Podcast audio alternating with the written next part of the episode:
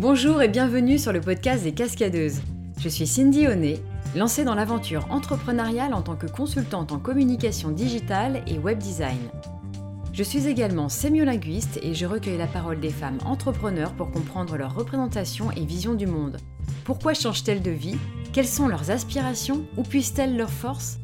Au travers de leurs récits, j'ai découvert des femmes entrepreneuses de leur propre vie et des histoires passionnantes que j'ai souhaité partager au travers de ce podcast. Aujourd'hui, je reçois Isabelle Sadou, passionnée par l'écriture. Journaliste depuis toujours, c'est une amoureuse de la langue française, en quête du mot juste, pour enrichir la communication de ceux et celles qui ont une histoire à raconter et des émotions à partager. Un jour, elle découvre par hasard l'univers du parfum qui la passionne et met en éveil son inspiration. Elle décide alors de mettre sa plume et son goût pour les mots bien sentis au service de la filiale parfum afin de révéler les épopées et les talents d'un univers encore peu connu du grand public. Je suis Isabelle Sadou, j'ai créé d'un mot à l'autre il y a maintenant 15 ans.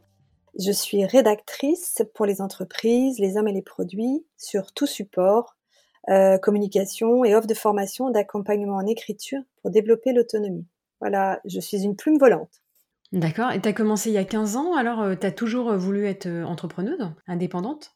Commencé à me mettre à mon compte il y a 15 ans et auparavant j'étais journaliste pigiste. Donc on est déjà indépendant, on est déjà plume volant quand on est journaliste à voguer de magazine en magazine et ce que j'ai fait dès, la fin de mes études. Donc cet esprit d'indépendance, euh, euh, je crois que je l'ai toujours eu. Donc voilà. Après, créer sa boîte, c'est devenir plus entrepreneuse, ça c'est le cas et ça a un peu changé la manière de travailler. Et quel est ton domaine de prédilection euh, dans, dans la rédaction? Alors aujourd'hui, euh, dès lors qu'il s'agit de raconter des histoires et de permettre à une entreprise, de, sur le web en particulier, d'avoir plus de notoriété, euh, c'est quelque chose qui m'inspire. Mais je me spécialise aussi euh, dans le domaine du parfum. Donc on peut dire que c'est un, un, un, domaine de prédilection depuis quatre ans, dans lequel je suis tombée un peu par hasard. Euh, il y en a qui tombent en amour pour la musique ou pour l'art, moi c'est pour le parfum. Et euh, c'est un domaine qui est très inspirant. Et comment tu as été amenée à t'intéresser à, ce, à cet univers? Bah, Au départ, c'était une visite pendant les vacances du Grand Musée du Parfum qui ouvrait ses portes en, fin décembre 2016. Et je passais un peu par là et je voulais visiter. On m'a dit non, non, c'est pas encore inauguré. Bon, j'ai un peu insisté. Et donc, j'ai suivi une visite privée. Et là, j'ai été plongée dans un univers tout à fait nouveau pour moi qui racontait l'histoire du parfum depuis l'Antiquité jusqu'à aujourd'hui, avec une mise en scène impressionnante, un cadre fabuleux, des, odeurs et des senteurs un peu nouvelles. J'ai été prise dans un tourbillon euh, créatif et, sensoriel impressionnant. Et quand je suis rentrée, il y avait comme une urgence, quand je suis rentrée à mon bureau, il y avait comme une urgence de, raconter ce que je venais de vivre. Donc j'ai un blog, je me suis dit, bon, allez, on y va, on raconte. Et j'avais pris des photos, donc ça c'était le réflexe reportage, puisque je suis reporter aussi dans l'âme. Et j'ai raconté l'expérience que je venais de vivre, euh, une expérience sensorielle, euh, culturelle et, émotive aussi, parce que beaucoup de choses euh, étaient passées par là. Et puis je l'ai publié via LinkedIn, qui est pour moi un, support de diffusion de, mes écrits. Et puis là, ben, les portes du parfum se sont ouvertes. Et voilà, depuis, je ne le quitte plus et je raconte d'autres histoires de parfum. Quand tu dis les portes du parfum sont ouvertes, c'est-à-dire que tu as écrit ton article et tu as eu pas mal de retours, des gens qui sont revenus vers toi, et finalement, euh, cet univers euh, s'est ouvert à toi. Voilà. Et en fait, on a commencé par m'écrire en disant, oh, on aime bien, euh, on aime bien cette manière de raconter le parfum. C'est un peu différent. Moi, j'en savais rien que c'était différent parce que j'avais jamais, j'avais jamais écrit ni pour des parfumeurs ni pour des boîtes de parfum. Et j'ai compris ce que ça voulait dire différent depuis. Mais à l'époque, donc il y a quatre ans, trois ans et demi, on m'a dit, voilà, c'est sympa c'est un encouragement pour moi. Donc j'ai continué et puis euh, LinkedIn étant assez magique pour euh, élargir son réseau, j'ai rencontré euh, des, des, personnes qui étaient dans le monde du parfum. Alors c'était des gens dans la formation, des gens dans, dans, la distribution, dans la création. Et petit à petit, j'ai également eu envie de raconter leur histoire. Petit à petit aussi, c'est créé une sorte de, de, collection de portraits que j'ai continué à rédiger pour mon blog. On me demandait rien et je leur demandais rien. J'étais juste allée les écouter, les rencontrer. Et euh, donc depuis quatre ans, j'ai une collection de portraits de, créateurs, plutôt de créatrices de parfums. Ça, je sais pas comment ça se fait, mais c'est comme ça. Et ce sont des créatrices indépendantes. Et mon objectif, en fait, euh, petit à petit, c'est de donner euh, envie au grand public de, de, de, connaître ce métier de parfumeur, qui est quand même un métier artistique fabuleux, qui demande beaucoup de, talent. et puis de faire sortir de l'ombre les hommes et les femmes qui, qui sont derrière ces petits chefs-d'œuvre que sont nos parfums. Voilà.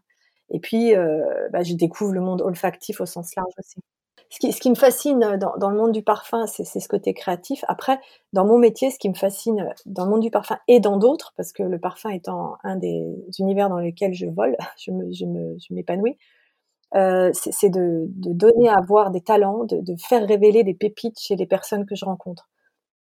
Donc ça peut être des créateurs, ça peut être des indépendants, mais ça peut aussi être des chefs d'entreprise, ça peut être des dirigeants, ça peut être euh, euh, toute personne qui euh, a besoin par l'histoire qu'il a à raconter, l'histoire des talents de son entreprise, de ses collaborateurs, a besoin de se faire connaître finalement. Et quand on a plus de notoriété, en particulier sur le web, bah, c'est vertueux, ça attire les prospects, les clients. Donc il y, a vraiment une démarche euh, de partage d'histoire, mais à, une fin, à une fin de, économique et business. quoi. C'est vraiment de, créer du, du, trafic, créer de la notoriété pour mes clients. Oui, d'accord. Créer de la visibilité, les faire connaître et un métier, qui est quand même, pas très connu quoi. On connaît, l'image, dans les pubs, les médias etc. mais le vrai métier de de nez ou, de parfumeur, on le connaît pas bien. Et toi, qu'est-ce qui te séduit exactement dans ce métier? Ce qui me séduit dans le métier de rédactrice, c'est, de pouvoir, repousser les limites, des mots les mots ont un, pouvoir sur nous et nous on en a aussi un, c'est-à-dire qu'ils nous laissent le choix de, les prendre ou pas de, ne pas les prendre. Et en même temps, euh, moi je, passe beaucoup de temps à écrire mes articles, mes portraits, mes reportages et mes supports de communication pour, mes pour les entreprises qui sont mes clientes, euh, pour avoir le message le plus précis et le plus percutant possible et surtout celui qui répondra le plus aux besoins de ma cible, de ma clientèle. Donc, euh, ce qui est fascinant, c'est cette histoire, presque une histoire d'amour que j'ai avec les mots. Et plus j'écris, euh, plus j'en découvre encore, plus je découvre leur, euh, leur pouvoir finalement. Et, aujourd'hui, avec tous ces réseaux sociaux, bah, ils sont au centre de notre communication. Et, j'en ai fait mes complices quotidiens. Et est-ce que tu dirais que pour bien écrire, trouver les mots justes et, les mots qui auront le plus grand pouvoir sémantique, on va dire, est-ce qu'il faut être passionné par le sujet sur lequel tu écris? Vaut mieux. Je trouve que c'est un atout euh, et ça fait gagner du temps. Il est vrai que depuis que je travaille sur le parfum, j'ai une facilité, mais j'ai presque un, un, régal à écrire. Pour moi, c'est vraiment pas difficile. J'ai pas de, j'ai pas de frein, j'ai pas de contraintes. Euh, à l'inverse, un jour, un client m'avait demandé d'écrire sa, newsletter. Donc, il y avait un beau contrat à la clé. C'était sur un an. Euh, alors, du coup, c'est pas un client, mais un prospect. Et quand j'ai vu arriver le sujet, euh, j'ai eu presque une boule au ventre parce que je ne me sentais pas du tout aligné au sujet et, et, pour moi ça demandait un gros effort euh, bah, intellectuel puisque je comprenais pas tout, c'était assez technique et pour cause, il s'agissait des canalisations dans les agglomérations. Alors là, j'ai un peu ri. Alors je l'ai rappelé, j'ai dit écoutez, si vous avez vu mon site internet depuis qu'on se parle un peu, vous avez vu quand même que mon domaine d'inspiration, il est un petit peu éloigné de votre activité. Donc pour être vraiment honnête avec vous, je ne prendrai pas le contrat.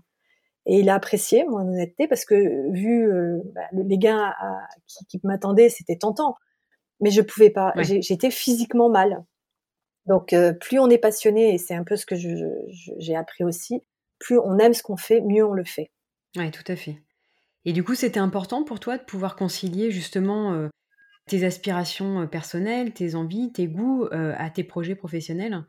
Ah bah, c'est essentiel, c'est essentiel. C'est-à-dire que j'ai commencé dans le monde de l'art, donc il n'y a pas de hasard. J'ai fait énormément d'articles au début, euh, j'ai commencé au Figaro après mes études et là, euh, on m'a donné l'immense chance d'apprendre à écrire, d'apprendre à être journaliste, mais surtout dans le domaine de l'art où je devais rencontrer des artistes, euh, et raconter, bah, déjà raconter leur histoire parce qu'ils s'exposaient dans des galeries. Donc ça, c'est un rédacteur en chef qui m'a donné cette opportunité, je suis éternellement reconnaissante. Et c'est là où j'ai découvert que, que l'art, la culture, les sens, alors pour arriver au parfum, euh, me menaient euh, dans un dans des univers inspirants. Euh, après, je, je, sais, je peux écrire sur d'autres thèmes, heureusement d'ailleurs, et d'ailleurs je suis passée par plein d'autres thèmes avant de me lancer. Euh, mais c'est plutôt, euh, c'est plutôt d'avoir le luxe de pouvoir choisir aujourd'hui. C'est rien à voir avec le côté financier, mais parce que mon, mon, temps et ma passion, elle est, elle est vraiment dans l'écriture d'histoires d'hommes et de femmes qui, euh, qui ont un point commun, c'est qu'ils ont du cœur, euh, ils ont des choses à raconter, mais on leur donne pas tellement l'opportunité parce qu'ils sont pas exposés. Et puis, euh, ils méritent d'être connus. Voilà. C'est ce qu'on appelle le storytelling? Alors, le storytelling, Je suis trop franco-français, j'adore trop notre langue pour tomber dans ce, dans ce terme que j'utilise malgré tout parce que c'est un levier marketing euh, super intéressant. Euh, en effet, le storytelling, bah, par définition, c'est l'histoire en, français.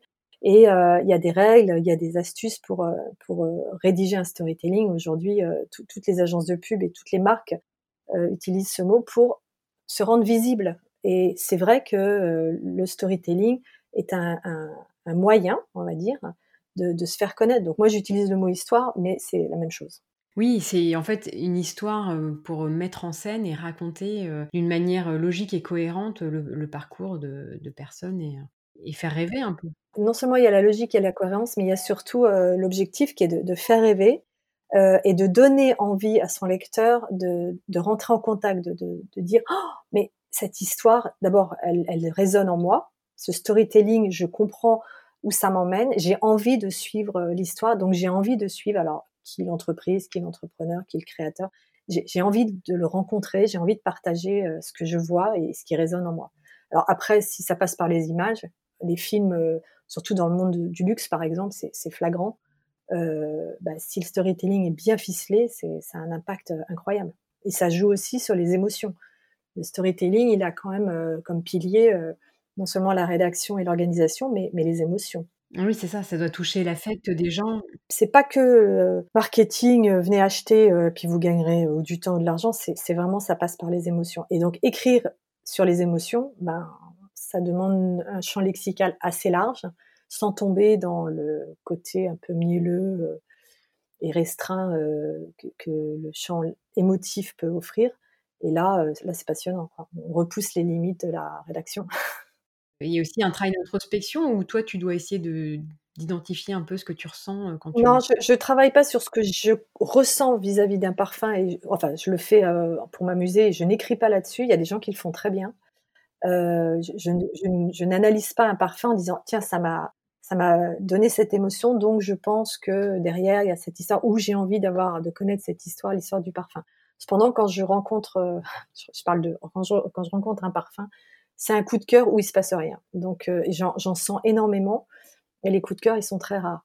Mais les coups de cœur en fait euh, ils sont olfactifs. Mais après moi surtout j'ai envie de savoir comment le créateur ou la créatrice a fait pour en arriver là. Comment elle a fait pour me déclencher cette émotion que je ne nomme pas forcément. C'est un trouble, c'est un, coup de cœur, voilà. Et, j'ai très vite envie de savoir qui il y a derrière, plutôt que de quoi il est composé. Est-ce que tu peux nous parler justement de tes rencontres de créateurs euh, Qu'est-ce qu'ils te racontent Qu'est-ce qui te comment comment justement ils créent leur parfum Qu'est-ce qu'ils qu'est-ce qu'ils ont à raconter sur euh, sur cette expérience? Souvent, j'aborde pas l'interview de façon classique en disant euh, qu'est-ce qui vous a euh, attiré dans le parfum? Comment vous êtes arrivé là? Je, les prends un petit peu de biais en, en amenant une citation ou en leur demandant de réagir sur une actualité, etc. Et de fil en aiguille, je découvre ce qui les anime. Alors il y en a qui sont passionnés par la nature ou par certains pays. Il y en a qui sont passionnés euh, par la chimie, alors que franchement, ils n'étaient pas appelés à ça. Et j'ai un fil rouge dans mon interview, et au fur et à mesure, ils se confient et ils se lâchent pour dire que quand ils créent un parfum, ils ont besoin eux aussi de raconter une histoire, donc chaque parfum étant une histoire différente. Alors certains comparent ça à une partition, et beaucoup c'est un peu l'image, euh, à mon sens un petit peu galvaudée, de comparer un parfumeur à un compositeur ou à un musicien, mais il y a du vocabulaire qui est très proche. On joue sur les notes, on joue sur le rythme, on joue etc. Quoi qu'il en soit, les, créateurs et les créatrices euh, confient leurs sources d'inspiration et ce qui fait, ce qui les fait aller plus loin et ce qui leur donne envie tous les matins de se lever en disant il faut que je trouve l'accord parfait. Ils ont tous un rêve d'un parfum parfait et ce qui les fait avancer. Et en même temps, euh, bah, ils s'appuient aussi sur des formules qui ne marchent pas. Donc ils rebondissent. Donc ils continuent, ils s'acharnent, ils sont dans la persévérance et c'est quelque chose qui est assez fascinant. Oui, c'est une vraie recherche créative, bah, effectivement comme un, compositeur ou un, ou un, peintre. Moi, ce sont des artistes pour moi. il y a un mouvement euh, de, parfumeurs depuis une vingtaine d'années qui défend euh, les parfumeurs comme des artistes, qui veulent que ce soit reconnu comme des artistes avec, euh, avec des marques, avec la protection de la signature. Par exemple, on a une signature sur un tableau, pourquoi il n'y aurait pas la signature sur les parfums? C'est un grand débat actuellement qui remonte régulièrement au ministère de la Culture pour dire qu'aujourd'hui, les parfumeurs doivent être euh, reconnus et défendus comme des artistes à part entière. c'est un combat qui continue. Ah oui, tout à fait, ouais, je suis étonnée que ce soit pas le cas d'ailleurs. Je pensais qu'il y avait des sortes de copyright, heu C'est pour ça qu'il y a énormément de copies et énormément de parfums qui ressemblent à tous et à rien, du coup. Mmh. Et moi, je suis un peu dans ce qu'on appelle l'univers du parfum de niche, heu, qui est le parfum un peu confidentiel, qui n'est pas le parfum à grosse diffusion avec des grandes égéries et des grands panneaux publicitaires, mais plutôt des parfums de créateurs, heu, qui qui se alors souvent qui viennent de grandes maisons et qui ont voulu se mettre à leur compte ou souvent aussi qui, heu, sont dans des entreprises, heu, qu'on appelle les sociétés de transformation et donc qui ont un poste, heu, qui sont salariés et en même temps, à côté de ça, qui ont envie d'avoir plus de liberté pour créer et qui qui créent, heu, parallèlement ou qui se mettent à leur compte ou qui créent pour d'autres, heu, mais sans contrainte, heu, financière, ou de brief comme on dit, derrière lesquels le marketing met beaucoup de pression. Mmh, mmh mh. D'accord. Et toi, quelles, hem, quelles qualités t'ont le plus servi, alors, dans ta vie d'entrepreneuse justement pour exercer ton métier? La persévérance, la passion, puis une qualité à, mmh, alors ça, heu, c'est une qualité, mais je crois que c'est lié c'est lié à c'est pas lié au statut, mais à ma personnalité, heu, à savoir rebondir quoi qu'il arrive. Ouais. Et alors quel, justement puisqu'on est sur les mots, qu'est-ce que tu mets derrière le mot persévérance?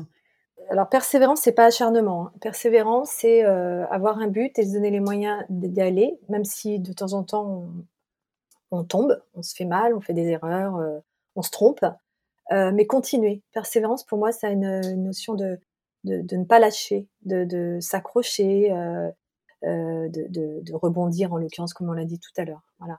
Et donc je pense que quand on on est cascadeuse ou à son compte, heu, peut-être aussi dans d'autres métiers, hein, j'ai peu de comparaison, heu, cette persévérance elle est, heu, elle elle est comme quelque chose, en soi qui permet un alignement et on on avance droit. Même si, bon, ce que je disais tout à l'heure, heu, il nous arrive de tomber. Mais c'est, c'est comme, heu, une béquille sur lequel il faut s'appuyer. J'ai cette persévérance, donc ça va m'aider à avancer. Bon, elle se travaille aussi, hein. Oui, ça se travaille. Du coup, c'est une sorte de de ténacité aussi pour, heu, s'accrocher malgré les difficultés de l'entrepreneuriat. Tu en rencontres des des des difficultés dans ta vie d'entrepreneur? Oui, oui, je rencontre je rencontre et j'ai rencontré et je pense que je rencontrerai encore des difficultés. Et aujourd'hui, face à cette question, je me demande, bah, d'ailleurs, comment j'ai fait pour y faire face? Heu, je crois que la réponse, c'est je ne suis pas restée seule. Je me suis il faut il faut s'entourer. Heu, j'ai 2-3 amies, alors entrepreneuses autour de moi, heu, dont une à laquelle je pense en ce moment là, Sandrine, elle se reconnaîtra si elle m'écoute, heu, qui m'a vue, heu, alors c'était pas des grosses épreuves, mais peut-être découragée ou un peu perdue sur, heu, un objectif, professionnel et heu, qui a su trouver les mots, même les questions pour justement se remettre en cause, ne jamais, heu, trouver acquis ce qu'on a fait, heu, la semaine d'avant. Et donc, en étant bien entourée, heu, professionnellement, c'est-à-dire avec des gens qui comprennent nos problématiques, bah, ça aide à avancer et à rebondir, ne pas rester isolé. C'est vrai que des fois, il y a des moments de latence où, bon, bah, on a on a on a besoin de ça, quoi. Parce que c'est pas toujours facile. Et alors, j'imagine qu'aussi dans ton métier, tu dois utiliser énormément ton intuition pour, hem, pour trouver le mot juste. Enfin, en tout cas, moi, c'est ce que je fais en tant que sémiolinguiste. Voilà, où on cherche en soi, on va chercher et des fois, par intuition, on va trouver le bon mot qui va qui va résonner, qui va être en résonance avec ce qu'on veut dire. Est-ce que toi, justement, l'intuition, tu l'utilises beaucoup? Ah oui, c'est un moteur. On est complices aussi, l'intuition et les mots, tout ça, c'est un sacré trio, heu heu, bien sûr que que l'intuition en fait, il y a même des évidences, c'est-à-dire qu'on va vers un mot et on se dit: «Bon, bah, vraiment, c'est celui-ci». Ou alors on a l'intuition que ce mot n'est pas forcément le plus adapté et donc on va chercher un autre, encore plus précis ou encore plus efficace et c'est ça que je trouve fascinant dans notre langue. Alors, heu, je peux pas dire dans les autres langues, heu, c'est pas le cas parce que je suis pas assez fluente dans dans d'autres langues. Mais, heu, j'anime également des ateliers d'écriture et et plutôt que d'apprendre à écrire, ou avoir des techniques un peu trop form formatées, je je je fais repousser mes stagiaires dans leur retranchement «Vous avez dit ce mot-là, moi je vous propose d'aller plus loin. Je suis sûre qu'il y a un mot qui va être encore plus précis». Donc je les challenge. J'aime pas ce mot franglais, mais bon. Hem, et et donc en ayant justement cette intuition qu'ils peuvent aller plus loin, parce que moi je sais qu'il y a d'autres mots, mais je veux pas leur donner. Et quand ils ont réussi, ils sont un peu surpris, agréablement surpris et un grand sourire: «Ah, j'ai trouvé ça!» je dis: «Bah oui, vous avez trouvé ça, c'est pas moi qui vous l'ai donné, mais je savais qu'au fond de moi, il y avait quelque chose, heu, que vous, vous alliez trouver». Oui. Donc en effet, l'intuition, c'est une autre complice. Et à côté de l'intuition, est-ce que tu utilises toi des outils qui t'aident des fois à trouver la bonne expression, le, mot juste Des mots qui se différencient dans tes écrits, ça n'a pas toujours été évident. Donc est-ce que tu as des outils qui t'aident pour ça? J'ai alors comme toi sans doute, maintenant avec le net, on a des dictionnaires de synonymes qui sont, des ressources, assez assez, riches. selon les domaines dans lesquels je travaille, à une époque, je me faisais des des tableaux dans lesquels je mettais tous les mots, par catégorie. Donc un champ lexical. Par exemple, à une époque, je travaillais beaucoup pour une société de tourisme et une fois qu'on a utilisé, merveilleux, formidable, extraordinaire, tu vois, des adjectifs qui veulent tous dire la même chose, il faut quand même renouveler. Et donc, je m'étais fait des tableaux, et c'est ce que je propose ici en, atelier d'écriture, pour enrichir son, son lexique. Donc, euh, longtemps, j'ai eu un dictionnaire de synonymes sur mon bureau, maintenant, il est en ligne. Mais en particulier, le dictionnaire euh, de synonymes qui a été créé par l'Université de Caen. Ah, pareil. Voilà. Super. Et donc ça, je l'ai découvert aussi. Et je le donne en, outil à mes stagiaires, mais ils sont... Alors là, c'est Noël. Ouais, non, mais c'est le meilleur. En plus, tu as, tu peux avoir l'étymologie, la définition, tu as tout, c'est hyper complet et c'est en fait, ça va très, très loin dans la langue et c'est ça qui est intéressant. Voilà, je m'appuie aussi sur, tu viens de le citer, l'étymologie, parce que j'ai fait du latin, 4 ans en fac et l'étymologie, elle a quelque chose, de de très enrichissant, de très stimulant parce que retourner à la racine du mot, alors qu'aujourd'hui il a perdu ce premier sens, bah, fait remonter, bah, encore une fois, dans l'histoire du mot et euh, fait passer par d'autres euh, significations. Et là, on, c'est sans fin, quoi.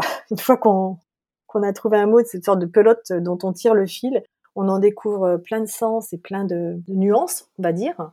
c'est un peu comme un curseur et, le mot, tu vas à gauche, il veut dire plus ça, tu vas à droite, plus ça, plus chaud, plus froid. C'est un jeu, quoi. C'est vraiment un jeu il y a des grandes nuances dans les mots qu'on n'utilise plus euh, ou de moins en moins, en tout cas pour certains mots, moins en et moins, qui sont sympas de remettre au bout du jour.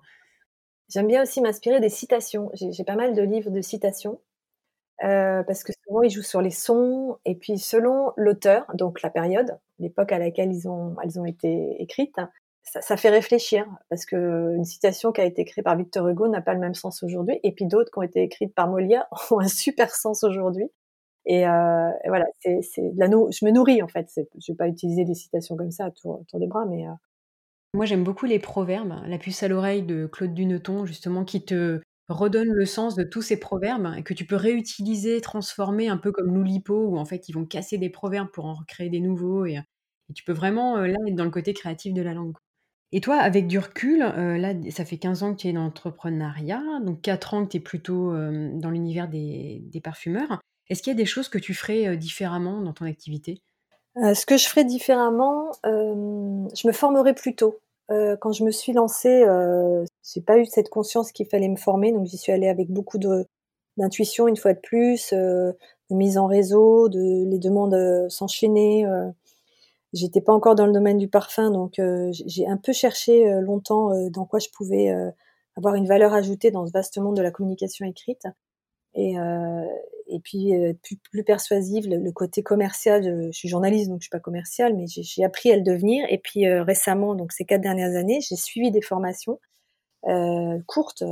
Et, et, là, j'ai découvert que bah, si je les avais eues plus tôt, j'aurais peut-être cherché moins longtemps. Mais je regrette pas. Hein, c'est mais c'est des choses que j'aurais faites différemment. Donc si on a l'occasion, l'opportunité de se, se, former plus tôt, ou tout en créant son activité, c'est pas mal. Et toi, tu t'es formé à quoi alors? Bah justement, j'ai suivi des modules de formation euh, format court euh, de, de techniques commerciales, de savoir euh, se vendre, savoir parler à un prospect, beaucoup de pitch, savoir se présenter. Donc, je suis dans, des, dans de plusieurs réseaux où on s'entraîne à être à se présenter, donc ça s'apprend aussi. Faire une proposition commerciale, voilà, ça c'est le rôle d'entrepreneur. Et au départ, je l'étais pas tant que ça. C'est encore un autre métier en plus. Enfin, je veux dire, En plus, c'est un autre métier, être commercial de soi-même, on ne l'apprend pas à l'école. Ouais. Donc effectivement, quand on est entrepreneur, il faut être sur tous les fronts, à la fois, comptable, commercial, être bon dans son domaine d'activité et c'est vrai qu'au départ, on ne peut pas être bon partout, quoi. voilà. Il y a des formations à être bien, à se mettre à niveau, ouais. Quel conseil tu pourrais donner, aux femmes qui aimeraient se lancer comme toi, en tant que rédactrice? Éventuellement, j'aurais trois conseils. C'est, euh, détecter une offre unique parce qu'on est chacun et chacune unique. Qu'est-ce qui fait l'unicité de, de, mon offre? Qu'est-ce qui fait que, que tu es unique, que je suis unique et que chaque euh, prestataire est unique? Donc, qui fait que du coup, on peut proposer une offre unique. Il faut, je pense, apprendre à, présenter euh, cette offre unique avec, euh, avec conviction et avec cœur. La, notion humaine et la notion de, de cœur est importante, c'est-à-dire que on aime bien ce qu'on fait bien et on fait bien ce qu'on aime bien. Donc, euh, euh, plus on est convaincu, même passionné par ce qu'on fait, plus on saura le présenter et, rendra, plus cela rendra l'offre unique et attrayante. Et puis, une chose que j'ai apprise aussi, euh, c'est et que je conseille, c'est ne, pas s'épuiser à vouloir toucher tout le monde ou à vouloir avoir plusieurs offres. Ce, côté unique, offre unique, qui, qui, répond à une attente du marché est importante. Et souvent, quand on se lance, on pense qu'on peut faire plein de choses en même temps et toucher beaucoup de monde. C'est une erreur. Ça, c'est un des fruits de, 15 ans de travail euh, indépendant. Voilà, ça peut être trois conseils éventuellement que j'ai notés aujourd'hui. Euh. Je, suis complètement d'accord avec toi. C'est important de se, déjà de se positionner en étant vraiment soi-même, en étant euh, authentique et en, accord avec, avec ses valeurs, avec ce qu'on est. Et puis après, savoir aussi se démarquer, être sur, sa niche et pas, viser trop large. Il vaut mieux, avoir une cible bien définie plutôt que de taper large et puis finalement avoir personne. Est-ce que tu as autre chose à ajouter? J'avais commencé par parler d'alignement, c'est-à-dire que, c'est peut-être la maturité parce que je dirais peut-être pas ça à 25 ou 30 ans, mais d'être aligné, comme ce que tu viens de dire, entre ce qu'on aime faire, ses valeurs et ce qu'on veut proposer. Et donc c'est une espèce de cohérence, intérieur à, trouver qui est, un peu le moteur de, cette posture d'entrepreneuse ou de cascadeuse. Donc euh, quand, on a trouvé cet alignement, euh, ben c'est vraiment stimulant et, euh, c'est se souvenir que cet alignement est une énergie intérieure qui permet d'avancer, même si, on disait tout à l'heure, on peut avoir des phases de découragement, etc. Mais si on s'accroche à cette, image, ça peut aider. Cet épisode est terminé, je vous remercie de l'avoir écouté.